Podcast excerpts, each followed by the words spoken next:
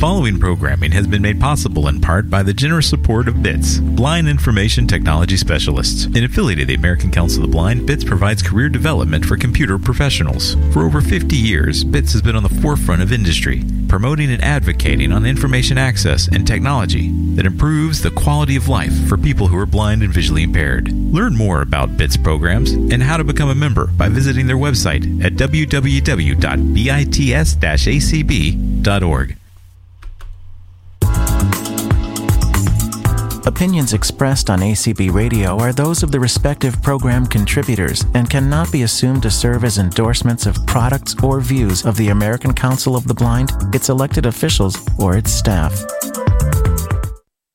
All right, everyone, welcome. Hopefully you can hear me. This is going to be a great presentation by Wayne talking about how he raises his pigeons. Go ahead, Wayne. Okay. First of all, Monica, if you would like to tell everybody how to raise their hands to ask questions on different devices. Sure. If you have a question for Wayne, it is Alt-Y on your PC. It is Options Y on your Mac. It is *9 if you're using a phone with a regular keypad. And on your app, it's under the More section on the lower right-hand corner. And if you want to unmute, it is Alt-A on your PC, Command-Shift-A on your Mac, *6 on your phone with your keypad, and in the lower left-hand corner of your app. All right. Thank you, Monica. Appreciate that. First of all, what I'd like to say to everybody is to ask, I'm going to make it where people can ask questions at any time. I know some people, when they're doing lectures, they want you to wait till the end of your presentation to ask questions. But I encourage people to ask questions anytime throughout my presentation if I don't make something clear or if you want more information on something. And as Monica said, it's going to be a lecture on pigeons that I raised, but also just kind of a general discussion about pigeons in general. So I would actually like to start with kind of like some history about pigeons. And first of all, they are the oldest domesticated bird that man has, taken and used for different purposes in our daily lives. All the way back to the start of like the Greeks and Romans, they used pigeons that had the ability to find the right home to compete in different races. They used races to compete, and they marked their birds by different colors of paint so they could tell each other's birds apart. As of now today, Belgium has developed aluminum racing bands for their pigeons. And people use these bands you have to use them to enter races or to show them in shows or to have them in, like I raised Birmingham Rollers. You have to have these year bands with an MBRC number to compete in races also. Then up to them, pigeon posts ever since that time and throughout history are based all over the world, and most of them are homing pigeons are used to do that, and they have used greatly in the war to send messages when all else failed. They used pigeons because you could send messages with them, and they didn't show up. You couldn't see them as well. And there's actually all types of documentaries on homing pigeons used throughout the war. For instance, one has actually returned with a broken wing and a broken leg and still returned a message from hundreds of miles away. And there's all types of documentaries you can get on that and look. They're also used in today. White homing pigeons are used for weddings and funerals. And so a lot of people, when people are released at weddings, they think they're white doves, but actually they're white homing pigeons, and those beautiful circles that they're making up above you are just they're finding their way home to be used for the next wedding a couple hours later. And let's see. One thing, there's lots of different breeds of pigeons. I mean, all different colors, all different sizes, and a lot of them have their different unique things. Like I said, I raise Birmingham Rollers. and they're a breed that was originated over in Birmingham, England, and brought to this country as well as obviously now many countries. And one thing that they are used in like all types of competitions, and they are very easy to raise. Their parents take care of their young very well, so it's a breed that's really well received by a lot of fanciers, which that's what a person that raises pigeons is, a pigeon fancier. There are also numerous other types of roller pigeons. There's Turkish tumblers, there's Russian tumblers, and they all have their unique characteristics. The one that I think y'all would be interested in is there's actually a type of pigeon called a parlor tumbler, and they can't fly, but they roll on the ground. If you step in front of them with your foot, it'll make them roll backward and do backward rolls until you stop them. And they're pretty cool, actually. Then there are also homing pigeons. They're the ones that I talked about that will fly home. They can find their way home. And it's a lot of evidence has surfaced that it's the Earth's magnetic field that helps them find their way home. Unfortunately, a lot of cell phone towers and a lot of antennas that are up are making it a lot harder for them to find their home during races or when they're out on flights. But they come in all different colors. And I heard the question that I got, pigeons, there's actually different sizes of pigeons that have different wingspans. There's little pigeons like the size of my rollers that are only about the size of maybe your fist, and their wingspan is maybe 8-9 inches across, up to a type of pigeon called a giant runt, which I'll explain that in a minute. Fantails are also another breed of pigeon that a blind person would be able to feel what it looks like, because when they fan out their tails, it looks like a huge fan. Then they also come in all different colors. A lot of people like the white ones because when they spread their feathers way out, it looks like you can really see the white fan from what I've been told. And then there's also Indian fan tails, which they have feathers on their feet and they look like they have little slippers. Like I said, there's also the next we call giant runts. It's kind of an oxymoron on their name because they're actually the biggest pigeon there is and they can't fly. And so I don't know why whoever came up with the name giant runt, but it is what it is. And another breed that is interesting, if people, you can feel the differences. They're called Jacobins. They're pigeons that have fluffed out feathers all around each of their eyes. And I've never raised them, so I don't really kind of know what they actually feel like. Those birds are a little too expensive for my taste. And then there's pigeons that actually live up to their name because they are big, not as big as runts, but they're pretty big.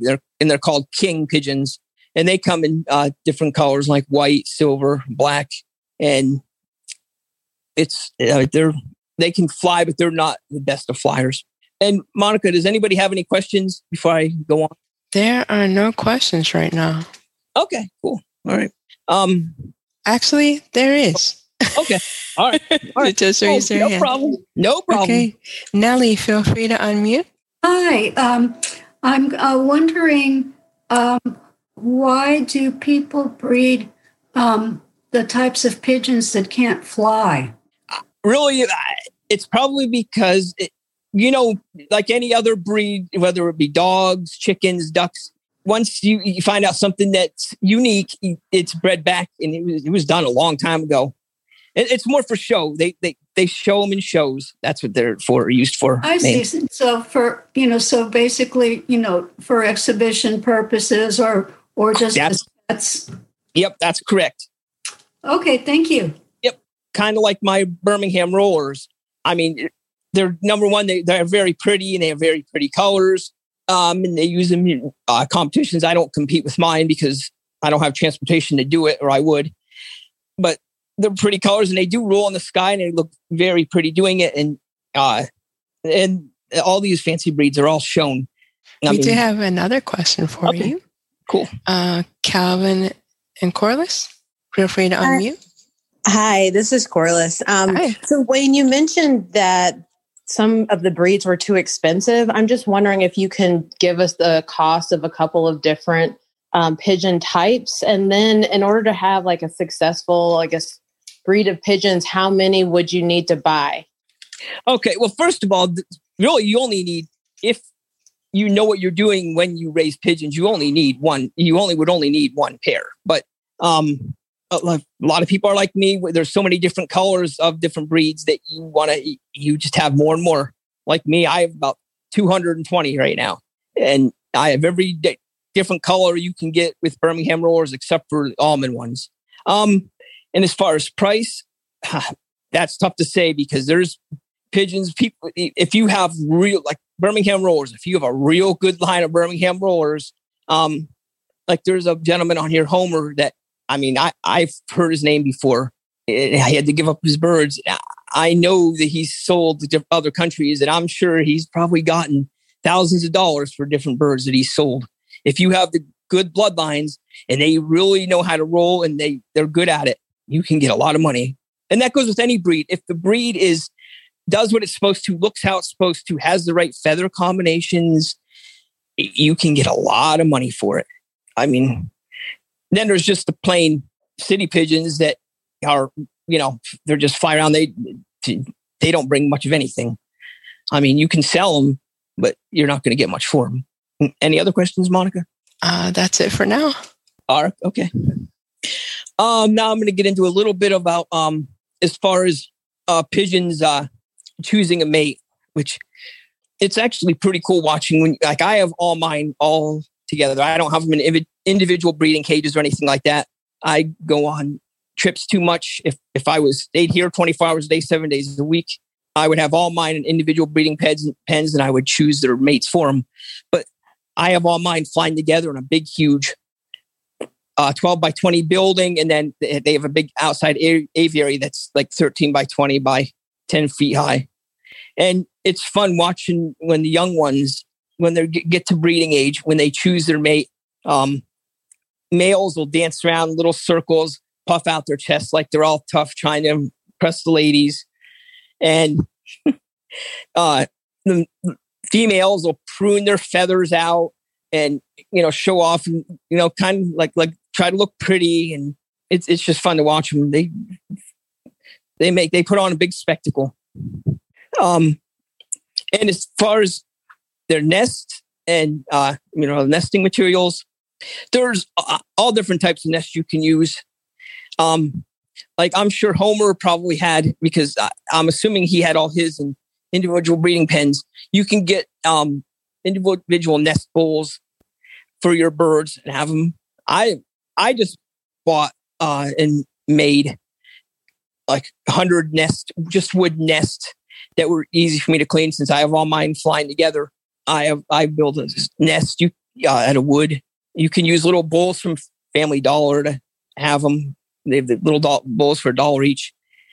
And the material that are in nest, I mean, you can use, I use pine straw or wheat straw and wood shavings and grass. And then my aviary happens to be where they can fly outside. It's covered over, but there's a part where I have wire where I can, they can get some rain to get, because they like to take baths. There's a pecan tree above my aviary. And it's funny when we get a windstorm and all the little sticks get blown down when they're making nests, the males will fly in and out of the pen with little pieces of sticks and building their nest.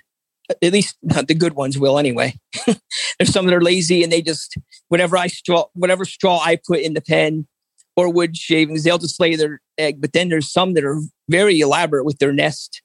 They make them all really pretty and weave them all together with the straw and their feathers that they have lost.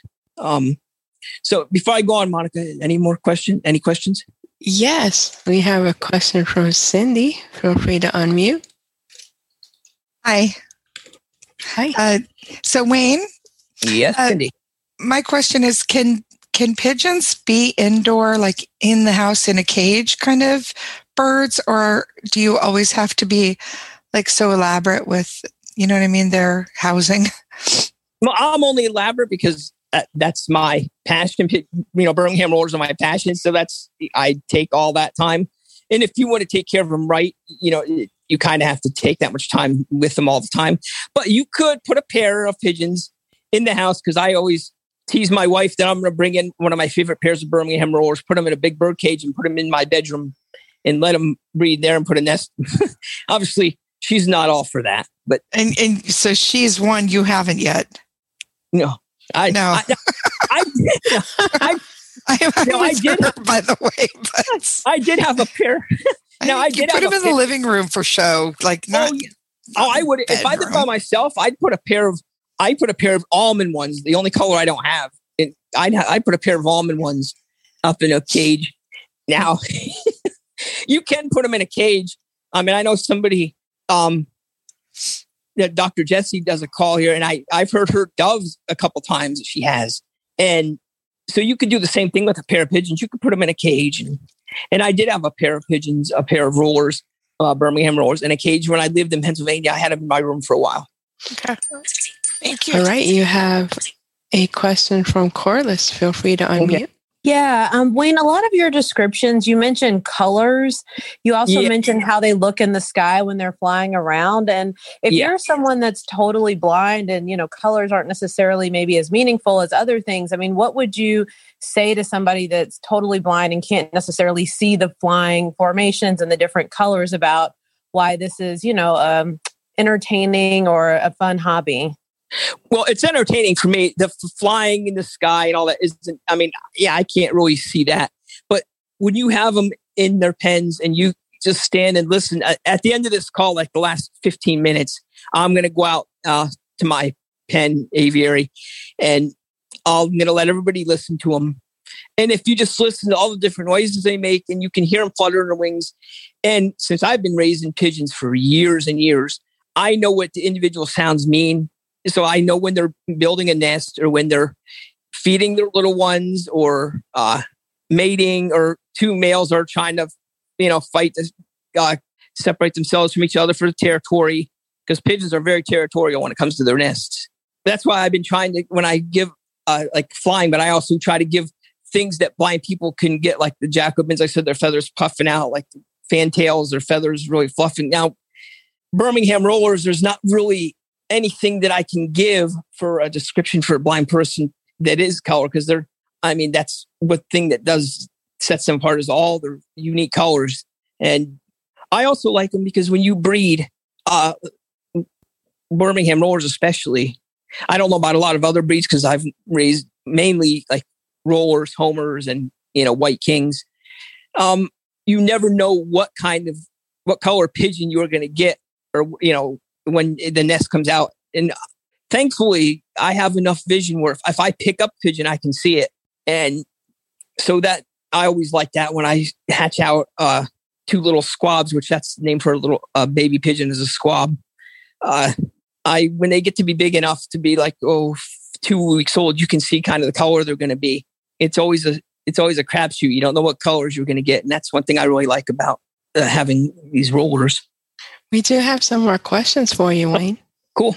All right. The next person is iPhone. Feel free to unmute because I don't have your name associated with your device. That may be me. It's Brenda.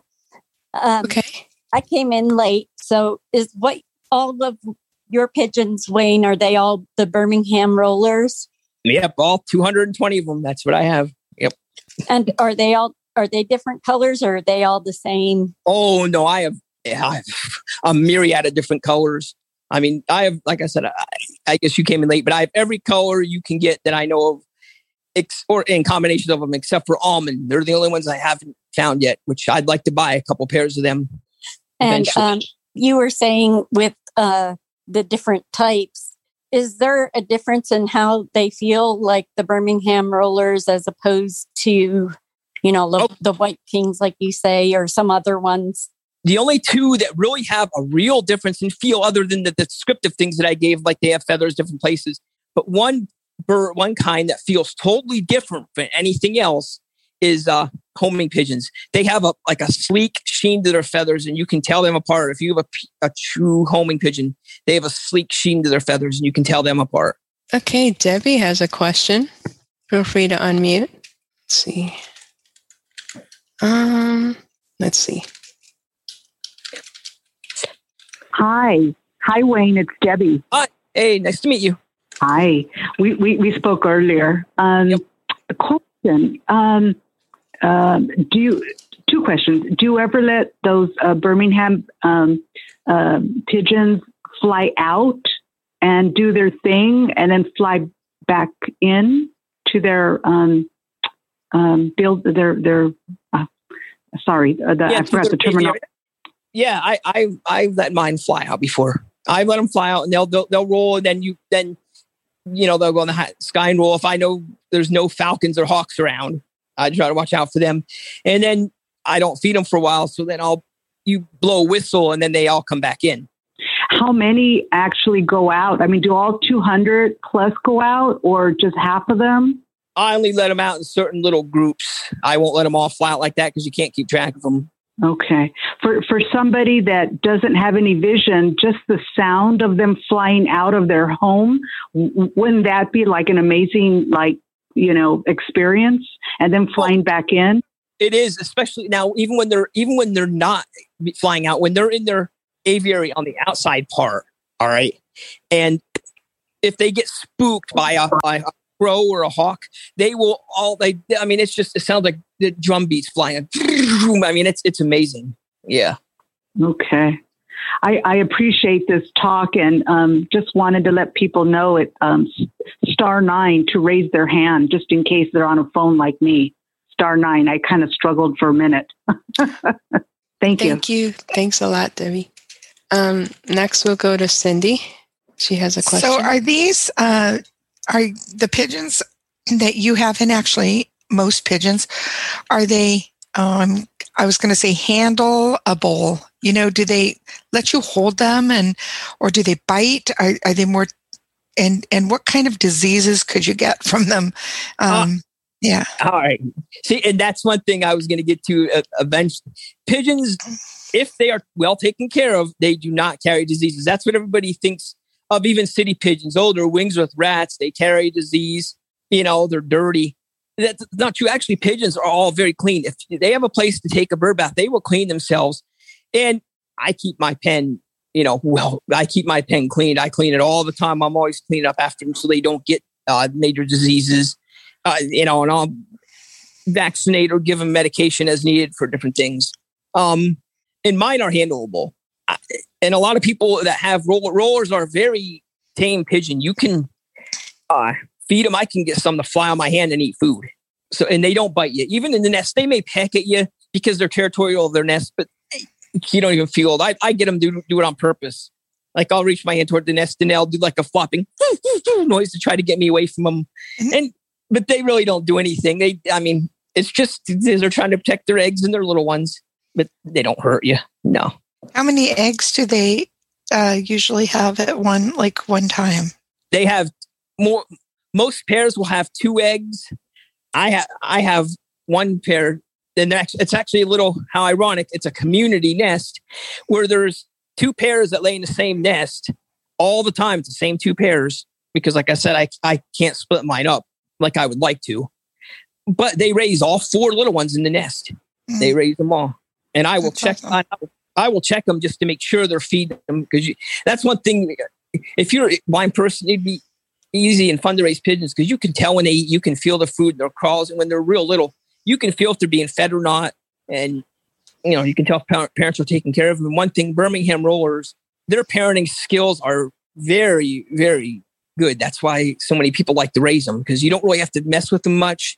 There's some breeds of pigeons like Chinese owls that have real tiny, short little beaks, and fanciers have bred them so their beaks are so short that their parents can't feed them, and you have to put them underneath another pigeon that has a long beak to feed them. Where Birmingham Rollers, they take care of themselves as long as you keep them draft free and moisture free, because they're the 2 enemies of pigeons that will spread disease like wildfire. If you have drafts in your pen, and if you let it get wet and don't clean it, you'll get diseases like paratyphoid and coccidiosis, which are both bacterial diseases. We do have some more questions for you, Wayne. Yep. We have Kathy. Feel free to ask your question. Can you hear me now? Yes. Yep. Okay, great. So I was curious, Wayne, could you speak to kind of the climate? You just did mention about the draft and the moisture, but what kind of climate? I'm in the Washington State area. So I've seen the pigeons in the city of Seattle, and then I'm really close to Oregon, the city of Portland, Oregon. But what kind of a climate do they typically need? Or really, they thrive in any type of climate, as long as, like I said, as long as they're well taken care of, and you keep your pen dry and you keep it draft free. You can let them have. They can withstand any type of cold weather. Up north, I lived in Pennsylvania for the first 44 years of my life, and I remember one year back in 1994, I had my Birmingham Rollers, and it got down to 20 degrees below zero, and they raised their little ones because I kept the pen. It got cold in there, but I didn't let it get wet, and I kept it draft free, and they raised all their little ones. Oh, that's cool. So it's just how you take care of your birds. The more time you spend with them, the better off they're going to be. Okay, Next we have Beth. Feel free to ask your question. Hey guys, I'm really enjoying this show, and he's not with us anymore, but there was a person in Virginia who used to race pigeons, and he used to talk about the elaborateness of the racing and how they clocked them coming in, and it was absolutely fascinating to listen to him discuss it. When you're handling the pigeons, do they ever complain if you want to handle the little ones? Do they? It's like, no, don't you touch my babies, or are they okay with that? They may flop your hand, but they're small enough. I just pick them up and I'll talk to them soothingly, and then let them sit on my hand and watch what I'm doing. And I mean, some people, yeah, they just throw them off the nest, but I treat mine with kid gloves. I just like them. I want to make sure they're all okay. And so I'll take them off the nest and I'll talk to them, like, it's okay, mommy. And I'll pet it and stroke their heads. And then, and then it may fly off my hand, or it may sit there. And then I look at the little ones just to make sure they're not sick, or, I check and make sure the parents are feeding them. Okay. Well, thank you very much. You're welcome. And that's all your questions for now. Okay. And I guess I'll go now the kind of foods that pigeons eat. Really, pigeons are not too picky. They'll eat about anything. I give mine pigeon food you can get. Has like wheat, millet, Australian field peas, Canadian field peas. But you can also get pigeon pellets. My dad, I had homing pigeons when I lived up in Pennsylvania. And since he doesn't want to really spend a lot of money on food, he gives his turkey pellets, and they still raise little ones like crazy. He's constantly selling young homing pigeons. And like I said, they'll eat wheat, Milo. I even give mine for treats. I'll give them, and you shouldn't. But, pigeons are even like us humans. We like things that they that we really shouldn't eat. But I will, such as bread and like some cereal, like I'll crush it up and stuff like that. And they love it. They can have their food. And if I would put bread in there, they'd go right to the food. And when I bring a bag of bread in there, I can keep it, and I can get them. That's when I can get them to fly on my hands, because they just, for some reason, really like bread. And that's how you get them to be really active. I'll throw bread on the ground and get them all like land in front of me. Like one day I'd still like take a Facebook video and put it on Facebook of all how they come around you like you're the king, and they're your little subjects waiting for their little food plot. And they're really cool. I guess now I'll go into the kind of the life cycle of a pigeon. Like I said, first of all, they build their nest out of whatever they can build them with. I mean, they're not picky. Like I said, I baby mine. I make sure they have plenty of wheat straw or pine straw and wood shavings. And some of them, like I said, some of them will be lazy, and they don't want to take the time to even do anything themselves. So they'll just lay on what I put there. But then, like I said, you have some that'll build some really elaborate nests, make them all pretty, where the two little eggs that I mentioned to Cindy earlier, they'll put the two little eggs in there, and it just they look so cute. Like I said, they lay two little eggs. They lay one every other day. The female lay her first egg, then like a day and a half later, she'll lay her second egg. And then the incubation period for these eggs is 17 days. And during the day from like 9 till 3, or, like 9 to 3 to 5 in that time period, 8-hour time period, the male sits on the eggs during the day, and then the female will sit on them at night. And So see, both parents actually take time to raise their young. It's actually pretty cool watching them. When the male wants the female to get off the nest in the morning, some of them kind of don't want to leave, and they'll like coo and kind of like, get out of here, let me on here, and they in their own little language. And if you know their language, you know, you can tell what they're doing. I just have to stand and laugh at them. And then the young pigeons will hatch after 17 days. And first of all, the eggs, at least for Birmingham Rollers, are the size of the little Cadbury Robin's eggs you get for Easter. That's all the bigger they are. And like I said, they lay two eggs. The little ones, when they hatch, are about the size of your thumbnail. They're very little. And they don't have any feathers or anything. But they grow twice their size every other day till they're full grown. If they're fed correctly. That's what they're supposed to do. Grow twice their size every day till they're ready to leave the nest. And the female will help feed them for a little while, but after like 14 days, she's already on her way to making another nest, laying a second nest. And then the male takes over feeding from then on. I put mine after about like 18 days, I'll put them on the floor of my pen.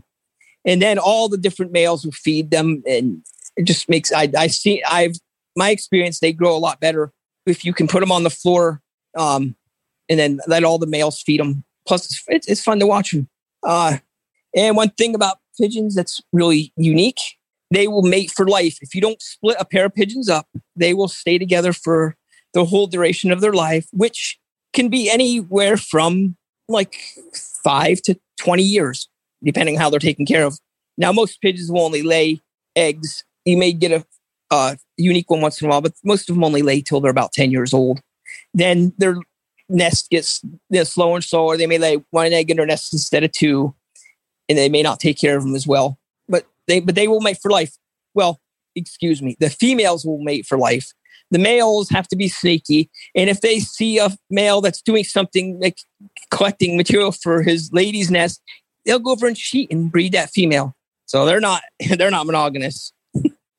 But then the pigeons, once they get to be like 28 days, 21 to 28 days, they're ready to leave, and they start flying. Any questions before I go on? There are no questions, Wayne, right now. Yeah. Okay. Can you hear me? Yep. I heard you. Okay. I was just checking the time to make sure I have time at the end to go out to the pen quick. So yeah, you have. Yeah. It's about 20 minutes. Yeah. Actually, there is a raised hand. Oh, okay. Nancy, feel free to unmute.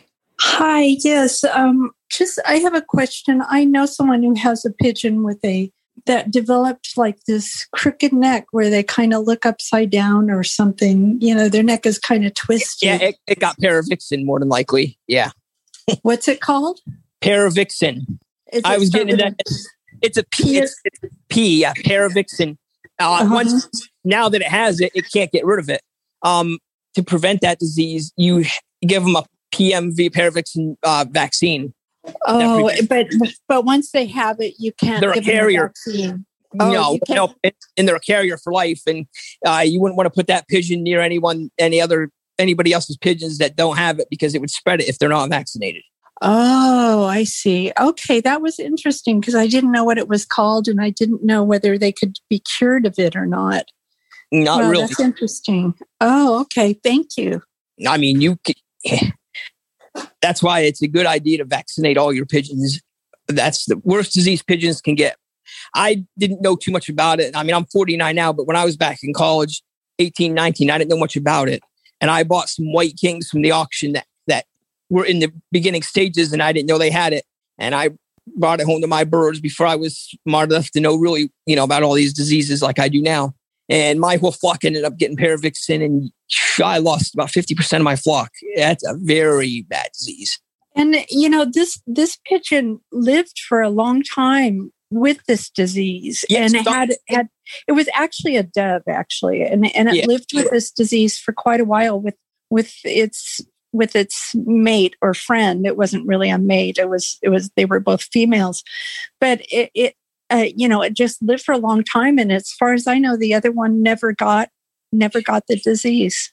It probably did. Really, probably just got lucky that they both were carriers and they could spread the disease, but they were cured of it well, cured enough that they were carriers. But if you would have put them into somebody's, like if they would have been put out here in my big flock of pigeons, well, now a lot of mine are vaccinated, but let's just say if they weren't, it would spread to, like, 21 days later, my flock would have it, and I'd have dead pigeons all over the place, and they'd get the diarrhea and everything that happens, like bloody diarrhea and everything else that they would get from it. It's a bad, a bad disease. That's very interesting. That was my next question. What other symptoms do they have besides the crooked neck? And so that's interesting. They get like pussy eyes. They fly backwards. Some fly backwards. It really messes up their neurosystem. Wow. Well, thank you, Wayne. Thank you. You're welcome. Any other questions, Monica, before I? No, sir. Okay. And as Nancy so politely got me into my next topic, which was diseases, which is some certain quick diseases they can get, which aren't healthy, and which is paravixin, which I explained.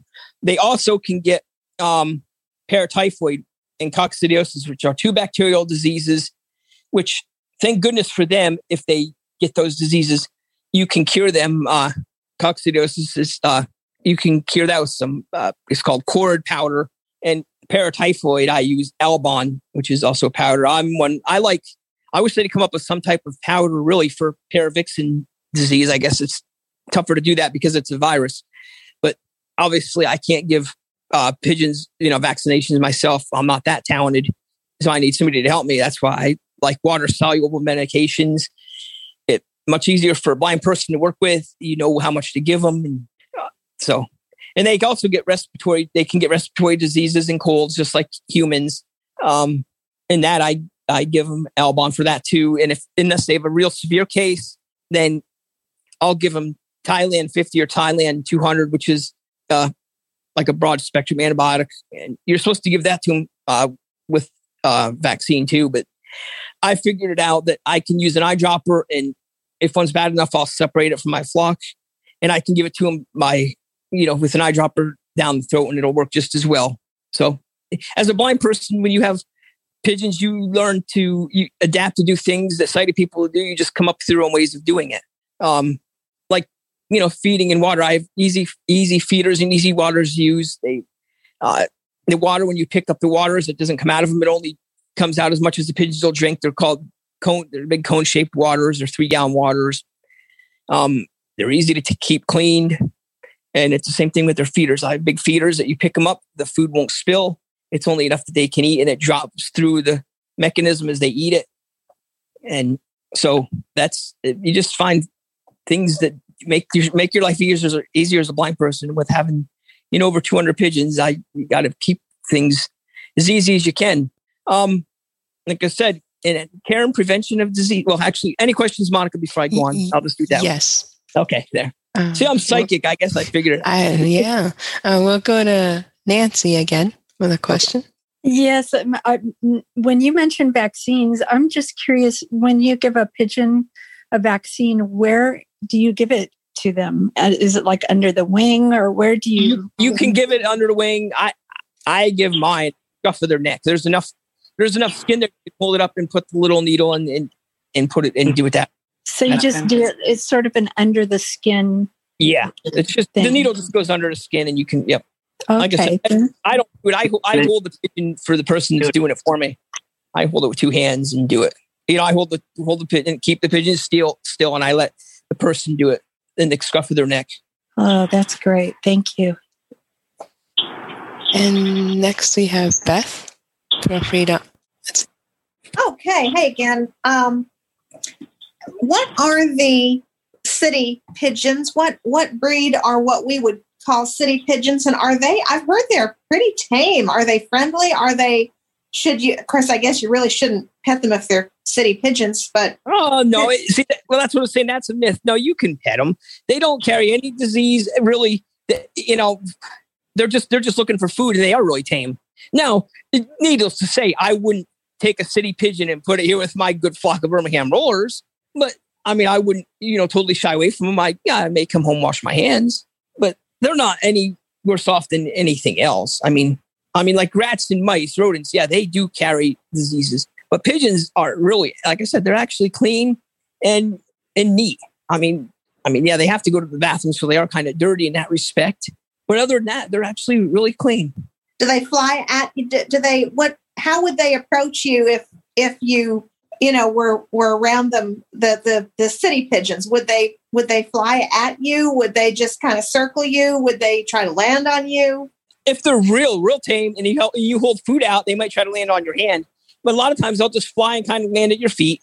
Like my flock does. I can walk in the pen, and I'm not going to go in the pen here with my phone. I'll go right outside the door where everybody can hear what's going on, but I'm not going to go in the pen because I have perches like kind of above the door, and I don't need any little presents falling on me on my phone. So, but yeah, I mean, they'll fly at your feet like mine do. When I come in there with their food and water, they'll come running around my feet and fly and land. And I guess you can see where they are to some extent, but if you had no vision, that might be a problem, right? Because you wouldn't want to step on them. You might not know if there are a lot of them, especially you might not know where they are.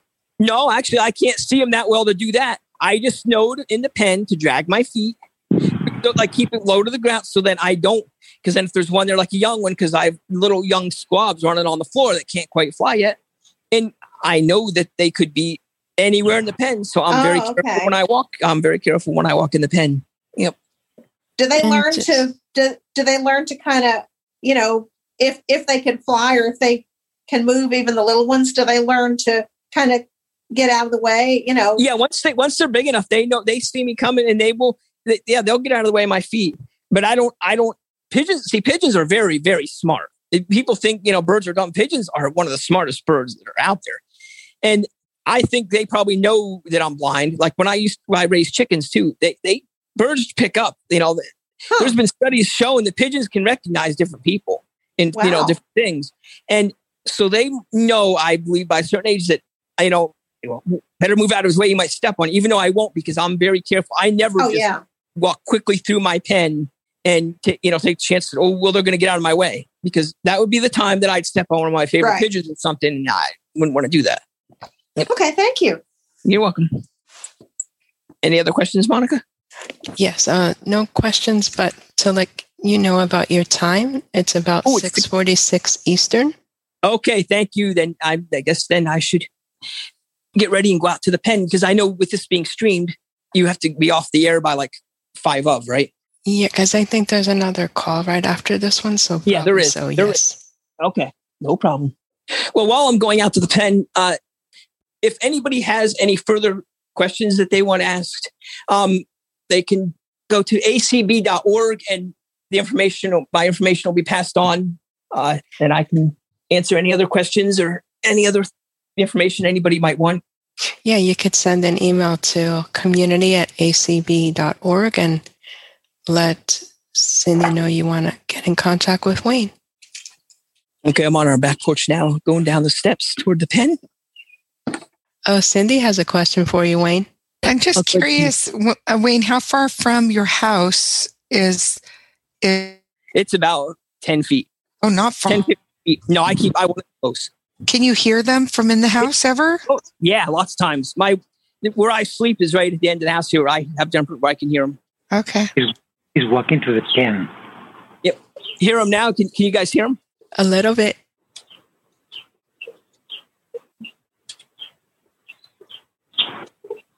Oh, wow. You hear doing all the little cooing noise. Yeah, I heard that.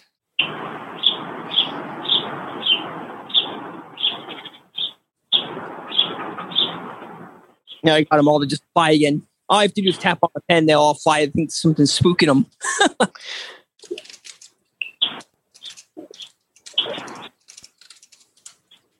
So. Well, I'm letting y'all enjoy the pigeons. If anybody has, are we hearing the fluttering? Like I was hearing a noise. Yeah, it sounded like they're fluttering. Okay. Yep. Yeah, it's the fluttering of their wings. Yep. Like I said, the pen, but. So what are they? The ones that are making that noise you made, that whatever. Yeah. What are they doing? Like, what does that mean? That's just their cooing call. It's the male. The males do that noise the most. Oh. And like I said, they have I'm not going to embarrass myself on ACB radio, but they have all different noises. There's noises they make for different things. Oh, you know, one thing I did forget to mention, which I probably should have, when the way the parents feed their little babies is they regurgitate pigeon milk mouth to mouth down, you know, back into the little one's crawl.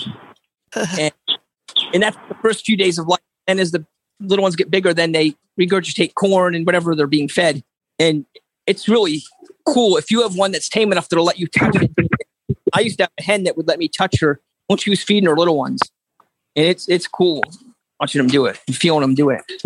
Debbie has a question for you. Okay. Debbie, hi, Wayne. It's Debbie again. Do you exercise the birds, or I'm just curious, do you take them out every day or?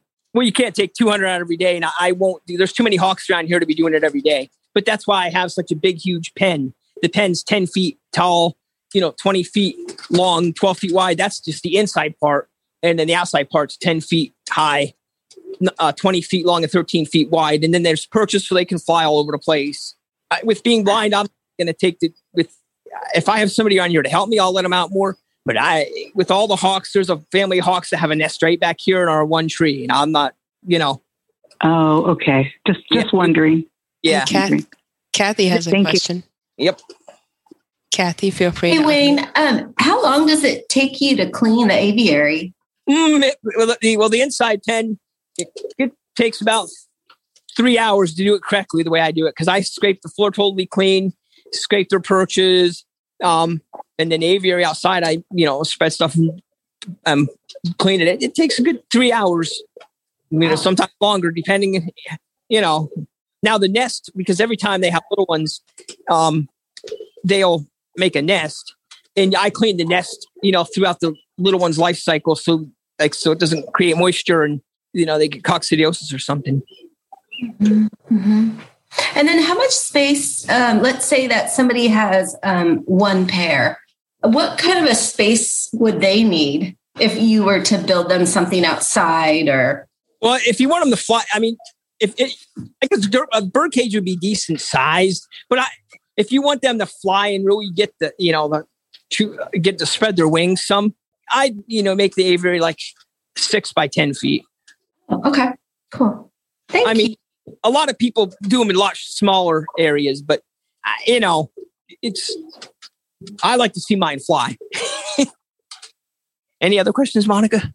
Monica, you there? Yes. Okay. Sorry, I was muted. No okay. You have about 3 minutes left, but there are no more questions. Okay. No, I lied. Okay. Corliss has a question. Okay. Hi, Wayne. I was wondering, do you ever give people tours of your aviary, like walk other people in there?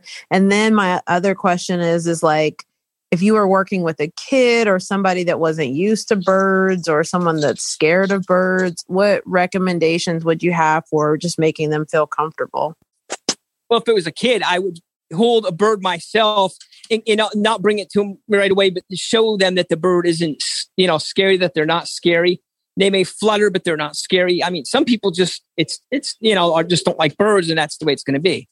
But as far as giving people a tour of my aviary, if I know you and I know you don't have any birds yet, then I will. But if I don't know who a person is, I'm not going to let them come in here due to biosecurity. I don't want to have any diseases, come in here. It's just, Cindy has a question for you. The fact that you can't see, and I know that you have found one of your pigeons dead. How do you find them when they've died? And that's the main thing. I'm wondering, like, how in that it's such a big area, right? How would you actually locate one? Well, if one does die, like I said, I had that one young one that there was something wrong with it from the beginning. I make sure, though, that my stuff, if something would be sick, I would know because I check through the whole aviary and pen every day, inch by inch. I walk through it and do it very slowly and check every day because I don't want, if something is sick in here, I don't want it to spread because disease can spread very quickly to a flock. So I make sure that I check every day, inch by inch. How long have you had these pigeons? And because you said that they last you know, say 10 to 20 years. So how long, I mean, at some point they get old and they're going to die, you know, from old age as well, right? So how long have you had these ones? Well, these, I've had these for a year because the ones that I did buy when I moved down here, I bought, you know, like a few, and I sold them all off. I sold them. These I keep them like, unless the really pretty ones are my favorites, I'll keep them like 3 or 4 years, and then I'll sell them and keep, because they raise young ones enough that I can have, you know, keep raising my own. Like this whole flock here is all mine, or nobody else's. I raised all these. And wow. Wayne, it is now 5 minutes till the top of the hour. Okay, so that means I gotta fly on out of here. Which, you know, first, I'd like to thank everybody for listening to this. I appreciate it, and y'all have a great evening. And maybe I'll talk to you again.